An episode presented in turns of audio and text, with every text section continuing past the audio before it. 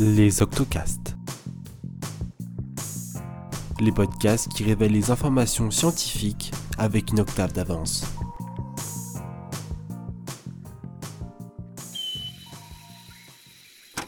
Lundi 16 octobre. Je suis en forêt de Pimpon, il est 23h04. L'atmosphère est humide à 85%. Je marche en moyenne forêt, entourée de hêtres et de chênes. Je m'approche du blocos dans lequel j'espère trouver mon premier rhinolophe de la soirée. Mais qu'est-ce que c'est que ce petit animal là-haut? Un rhinolophe? Déjà? Comment ça, petit animal? Je suis plutôt grand pour un corrigan. Tu en as de la chance de me trouver. Nous ne sommes visibles que la nuit. Qu- Quoi? Non, non, non, non, non, non. Un- impossible. Non, tu n'existes pas. Ah, je vais te montrer si je n'existe pas. Hé, la moussaillon, du calme. Tu sembles bien vivant, d'accord. Mais si les corrigans existent, alors les légendes de ce lieu, Merlin, lui, n'existe pas, on est d'accord. Bien sûr que si. Voyons, que serait Brocéliande sans eux? Cela fait bien longtemps que je n'ai pas vu Merlin. Mais Viviane vit tout près d'ici. Si tu ne me crois pas, suis-moi et viens voir par toi-même. Mais qu'est-ce que c'est que ce truc dans ta main? Tu es bien différent des derniers humains qui ont visité ces lieux. C'est un instrument pour enregistrer les ultrasons produits par les chauves-souris. Ces émissions inaudibles pour l'homme permettent aux chauves-souris de se repérer dans l'obscurité de la nuit. Ah ah.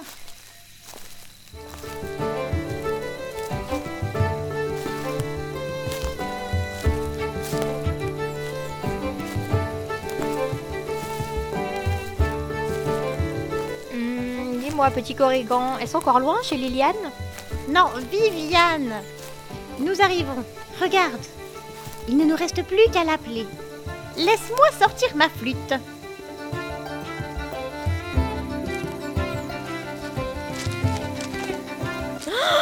C'est du schiste au rouge, mais c'est incroyable. Tu es sur le point de rencontrer la fée Viviane. Et tu te concentres sur un vulgaire caillou. Un vulgaire quoi? Non, non, non, non, non, non. Tu ne comprends pas. Du schiste au rouge, c'est incroyable d'en trouver par hasard, au détour d'un chemin d'une forêt. Bienvenue à Brocéliande, curieuse petite humaine. Mais le hasard n'y est pour rien.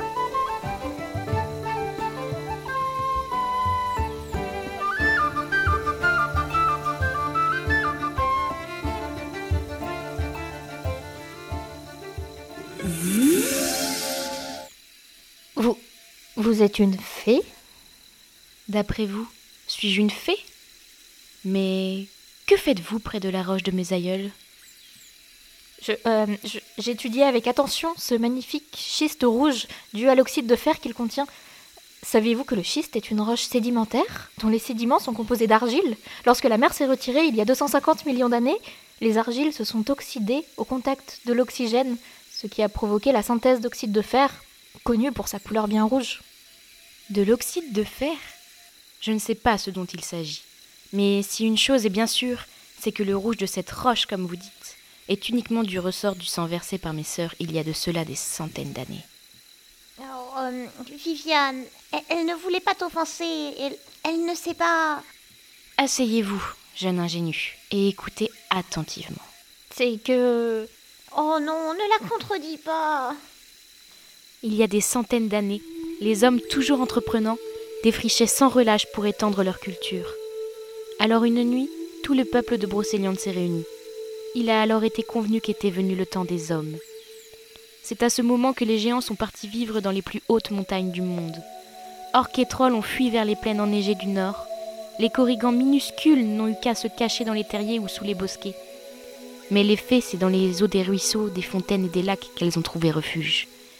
Et c'est alors que sept de mes sœurs fées sont venues ici, sous les eaux de l'étang que vous, humains, appelez aujourd'hui le miroir aux fées. Une fois dissimulées, elles ont fait le serment solennel qu'à partir de ce jour, plus jamais elles ne se montreraient aux hommes. Et c'est ce qui s'est passé. Pour s'occuper, l'aînée étudiait le pouvoir des plantes. Une autre lisait les étoiles dans la nuit, la troisième scrutait la roche, une autre parlait des heures durant à tous les êtres visibles et invisibles, la cinquième se plongeait dans l'infiniment petit qui est en toute chose. La sixième cherchait dans l'eau quelques traces de la mémoire du monde. Mais la plus jeune d'entre elles, la septième, était la plus curieuse. Aussi, chaque soir, elles suivaient l'une ou l'autre de ses sœurs et partageaient chacun de leurs secrets. C'était donc aussi la plus puissante en magie. Mais au bout d'un millénaire, la plus jeune, autrefois si vive, devenait morose. Un jour, alors qu'elle nageait entre deux eaux, elle entendit résonner un bruit inconnu. Alors elle a filé jusqu'à la rive, et là son cœur de fée innocente s'est mis à battre, car juste au-dessus d'elle, un homme se penchait pour se rafraîchir. Bravant le serment, elle jaillit de l'onde et a décidé de lui apparaître. Ils tombèrent alors amoureux l'un de l'autre. Lorsqu'elle rentra le soir, ses sœurs s'étonnèrent de la voir rentrée aussi joyeuse. Une fois assoupie, ses sœurs, suspicieuses, lirent dans l'esprit de la cadette, et elles découvrirent la vérité. Elles décidèrent alors d'endormir leur sœur le temps d'une journée et partir étrangler son bien-aimé. Leur sale besogne accomplie, elles s'en retournèrent au fond de l'eau. En découvrant ce qui s'était passé le lendemain, la cadette entra dans une haine sans nom et décida de se venger en égorgeant ses sœurs une à une. C'est grâce à une potion élaborée à partir du sang de celle-ci, du sien et d'herbes aux propriétés magiques qu'elle parvint à ressusciter son chevalier. Elle abandonna ce lieu à jamais maudit et s'en alla vivre avec lui, désormais femme parmi les hommes. Et l'histoire pourrait s'arrêter là. Mais sept jours et sept nuits durant, le sang des six fées a coulé, se mêlant aux eaux de l'étang qui a débordé et s'est répandu, inondant chaque village, chaque vallée sur son passage. C'est pourquoi, encore aujourd'hui en Brocéliande, la roche et la terre sont rouges, pourpre du sang de mes six sœurs. Atroce histoire. En effet, et c'est pour cela que toute personne venant bafouer leur mémoire à l'endroit où vous vous tenez, surtout un humain, est punie par mes soins. Viviane, c'est moi qui l'ai amenée ici, pour te rencontrer. Elle ne voulait en aucun cas porter préjudice à la sépulture de tes sœurs. Ne sois pas si. irascible. Irascible? Moi Je devrais vous enfermer tous les deux comme je l'ai fait avec mon bien-aimé Merlin. Merlin? Merlin l'enchanteur Non. Oh non, ne parle pas de Merlin. J'aurais dû réfléchir à deux fois avant de t'amener ici. Petite sotte Évidemment que mon amant est réel. Nous sommes tombés amoureux dès le premier regard. C'est de son amour passionné qu'il m'a construit un château de cristal, en une nuit au fond d'un lac, visible uniquement de moi-même et de mes serviteurs. Merlin m'a appris énormément de la magie, et m'a même transmis le secret de l'emprisonnement éternel, que lui-même ne savait pas défaire. Et notre amour ne pouvant être qu'infini, j'ai usé de ce sortilège pour le garder à jamais près de moi. Oh, j'aimerais vraiment beaucoup le rencontrer. Mais non, arrête, mais stop, on s'en va. Ce serait incroyable de rencontrer Merlin. Je pense à quelqu'un qui pourrait savoir où se trouve Merlin. C'est le chêne à guillotin. Il a la mémoire de la forêt et il sait tout. Il ne vous parlera jamais. Très bien, un arbre qui parle maintenant.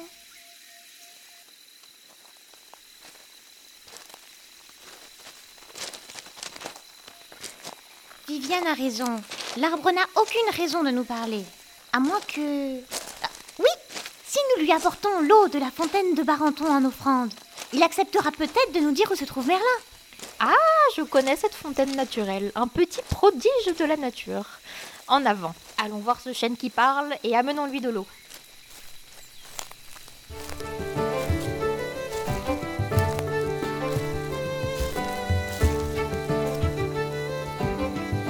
Et voici la fontaine de Barenton. Regarde, petit corrigan, ces petites bulles.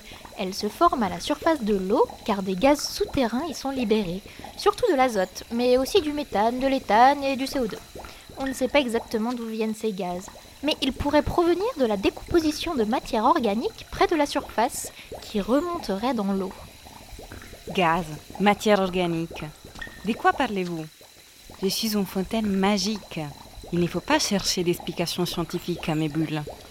Depuis la nuit des temps, les hommes me craignent et me vénèrent, car je provoque des cataclysmes et je déclenche des orages. Mais encore plus important, j'ai les pouvoirs de guérir de la folie et du mal d'amour, ce qui est souvent la même chose chez les humains. En parlant de folie et de mal d'amour, tu pourrais nous parler un peu de Merlin? Merlin, je connais bien cet enchanteur.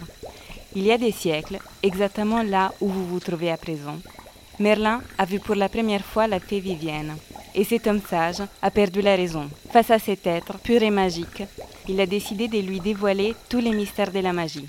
C'est ici que les leçons des sortilèges de Viviane ont débuté, des vingt yeux suspicieux.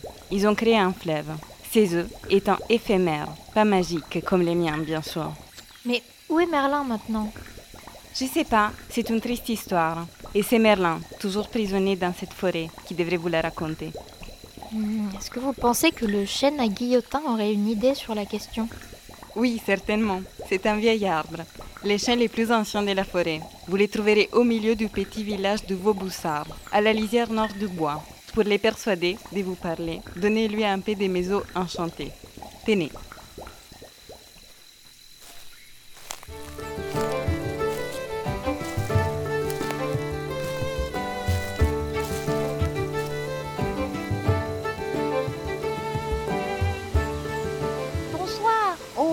Guillotin. Voici de l'eau de la fontaine de Barenton pour vous rafraîchir. Bonsoir et merci. Quel arbre majestueux Il doit avoir des centaines d'années. Exact, c'est Guillotin, le plus vieux de tous les arbres. Il ne l'est pas tant que cela. Un peu susceptible tout de même. À cet âge, on peut le comprendre. Voyez-vous, c'est justement pour cela que nous sommes ici. Seigneur de la forêt, nous sommes à la recherche de l'enchanteur Merlin. Pouvez-vous nous aider à le retrouver?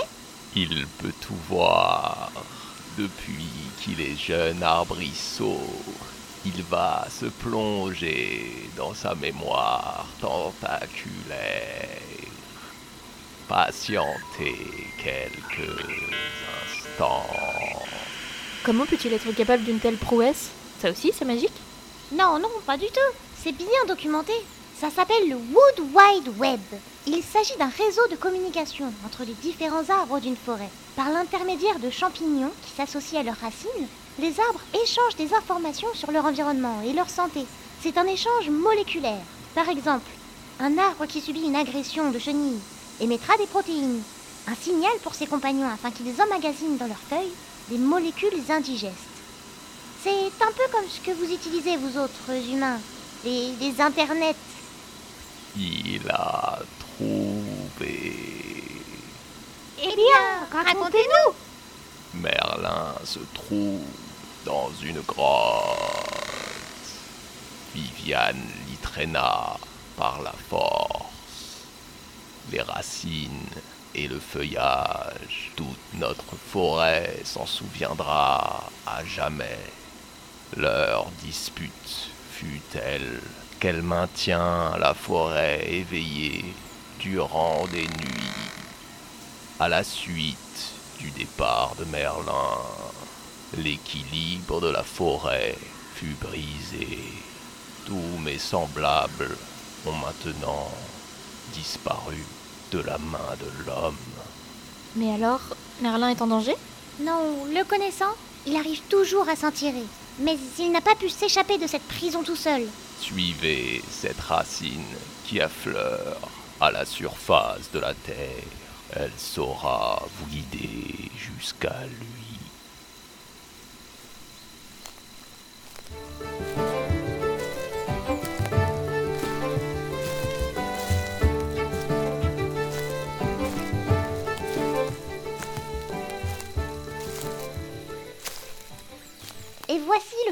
De Merlin. Il était donc caché ici tout ce temps. L'entrée devrait se trouver juste ici.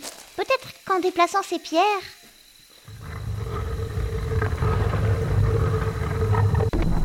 Oh, regarde, un escalier, c'est bien l'entrée.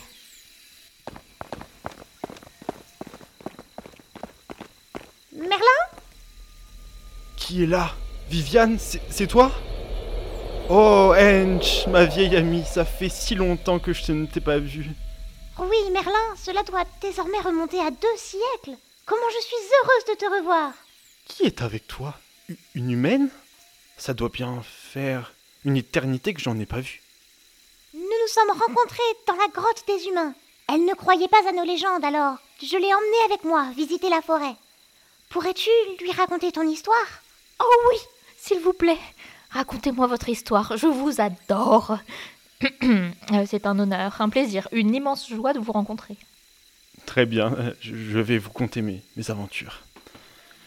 Tout commença lorsque j'ai rencontré Arthur, le fils du roi, mon ami Pendragon. Maniant l'épée Excalibur avec sagesse, lui et moi avons ensemble institué la table ronde, afin que les chevaliers du royaume de l'île de Bretagne puissent mener à bien leur mission, dont l'illustre recherche du Graal. Mais nul n'a encore jamais résolu cette inextricable quête. Une fois que les forces du mal ont emporté Arthur, je me suis exilé ici, à Brocéliande. Et c'est là que je l'ai rencontrée. Tellement magnifique, éclatante. Elle était posée sur la fontaine magique de Barenton. Viviane. Ensemble, nous avons vécu de belles années, chacun apprenant la magie de l'autre. Pourquoi alors vous êtes-elle enfermée dans cette grotte? Je lui ai donné mon cœur, mon âme et, et mes faiblesses. Cependant, elle en voulait toujours plus, et son amour a fini par l'aveugler. Si bien qu'elle décida d'utiliser une magie bien trop puissante, interdite, un sort d'emprisonnement sans nul pareil. Me voilà donc ici, à vous conter mon histoire. Le jour approche, je vais à nouveau disparaître. Il est temps de se dire au revoir, curieuse petite humaine. J'étais ravie de faire ta connaissance. Merci de m'avoir diverti de votre présence. Cela fait depuis bien trop longtemps que je n'ai vu âme qui vive. Humaine, avant de partir, peux-tu en mon honneur transmettre mon histoire au tien? Il ne faut pas oublier nos légendes. Vite, le jour approche.